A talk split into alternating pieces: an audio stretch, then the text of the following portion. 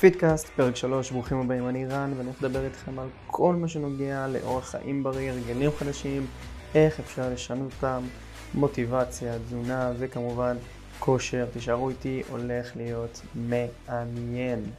בואו נדבר על נושא שדווקא כן מעסיק בני נוער בזמן האחרון, כי בזמן האחרון כן יש יותר מודעות לכושר, וכן יש מודעות יותר לבניית מסת שריר, ובני נוער שכן רוצים להשיג מסת שריר גבוהה יותר, פתאום נכנסים למסגרת מסוימת שמונעת מהם את זה. ניחשתם נכון, צה"ל.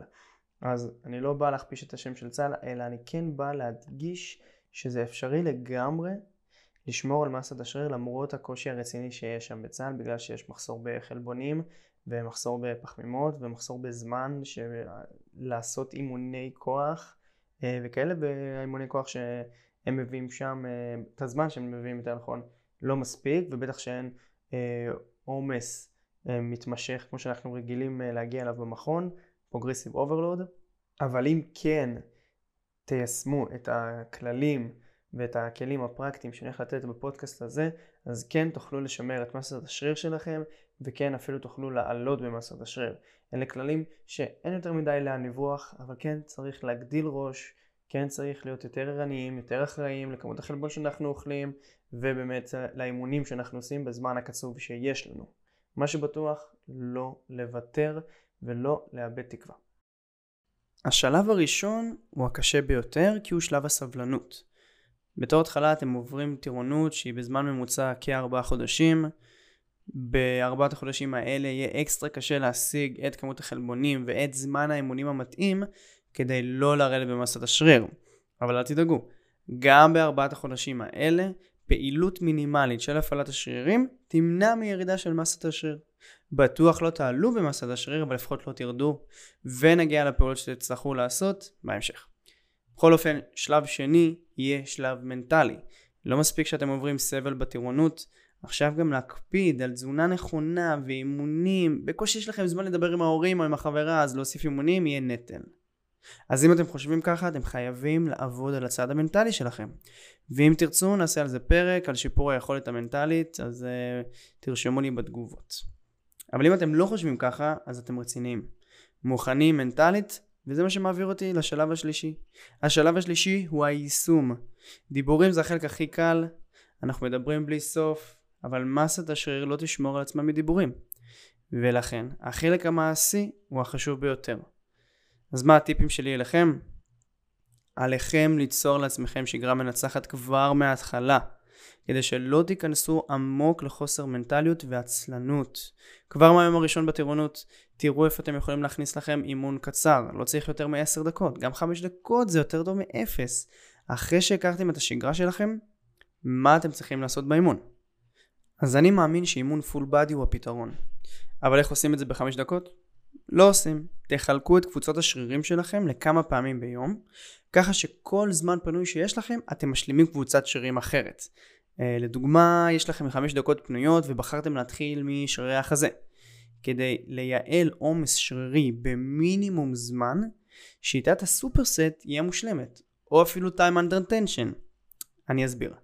קודם כל שיטת הסופרסט היא חיבור של שניים שלושה תרגילים שלרוב עובדים על אותה קבוצת שרירים, אפשר גם על קבוצת שרירים מנוגדת, אבל בעיקרון זה הולך ככה. אה, ניקח דוגמה שכיבות צמיחה. נעשה שכיבות צמיחה רחבות כפול 10 אה, חזרות ומיד לאחר מכן בלי מנוחה שכיבות צמיחה צרות כפול 10 חזרות. ולגבי time under tension זאת שיטה שעובדים איתה עם סטופר לדוגמה 60 שניות של עבודה מקסימום שכיבות צמיחה ב-60 שניות ואז 30 שניות של uh, כפיפות בטן. שוב, חוזרים על זה. 60 שניות של עבודה ואז 30 שניות של תרגיל אחר, נגיד בטן. Uh, ובין המחזורים האלה יש מנוחה של 20 שניות, לא צריך יותר. אז בעיקרון אלה שתי שיטות אימון שיכולות לעזור לכם עד שסוף סוף תקבלו את התא שמתאים לכם ויהיה לכם זמן לחדר כושר. אה, ועכשיו מה שעליכם לעשות זה לסדר את קבוצות השרירים הנכונות לכם במהלך היום יום. אל תשכחו שלא כדאי לעבוד על אותה קבוצת שרירים יום אחרי יום אם אתם דפוסים, אבל אם הגעתם לזה שהשרירים שלכם דפוסים אתם במצב טוב כי אתם כן תשמרו על מסת השריר ואפילו תעלו, למרות שלדעתי זה לא יקרה. עכשיו הנושא הבא, בעצם עליכם לאכול מספיק חלבון.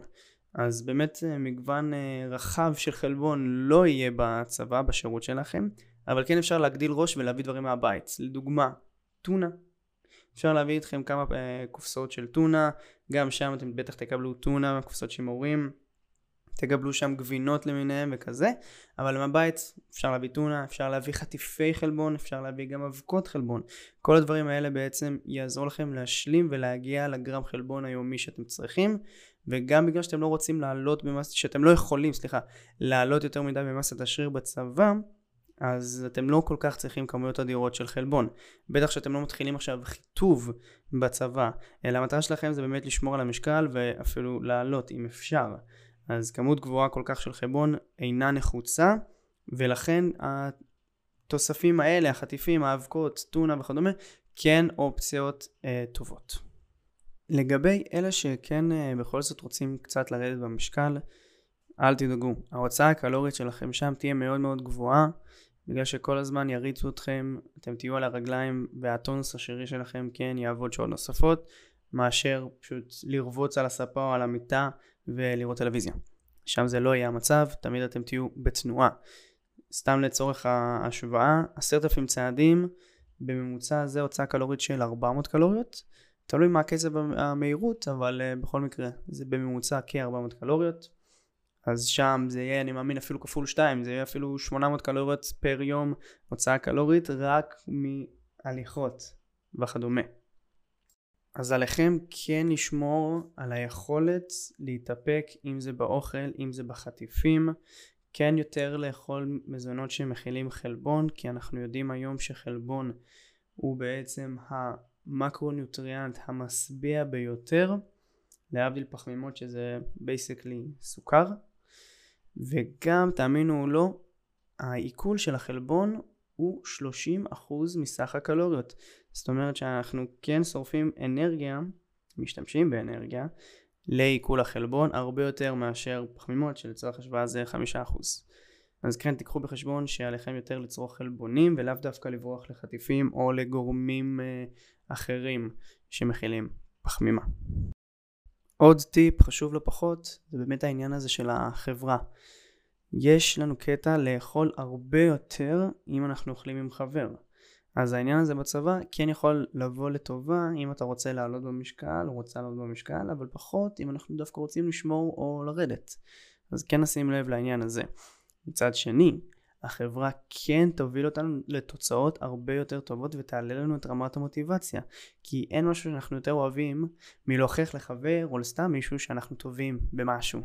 אז נגיד שנינו עושים uh, שכיבות צמיחה, את האימון uh, time under tension, 60 שניות העבודה, ואני רואה שחבר שלי עושה uh, בקצב יותר טוב ממני, אני לא אוותר, אני ארצה לעשות בדיוק כמוהו ואפילו לעקוף אותו. אז האימונים האלה כן מתאימים עם שותפים לחדר או בגדוד או whatever, העיקר לעשות את זה עם מישהו כדי שאתם תדרבנו אחד את השני או אחד את השנייה או אחת את השנייה. עד כאן פרק 3 ב Fitcast שלי. אם אתם רוצים לשמוע על נושאים נוספים שמעניינים אתכם, מוזמנים לרשום לי באינסטגרם הודעה או פה בספוטיפיי בתגובות, אני קורא הכל. היה לי תענוג, מקווה שגם לכם. נתראה בפרק הבא.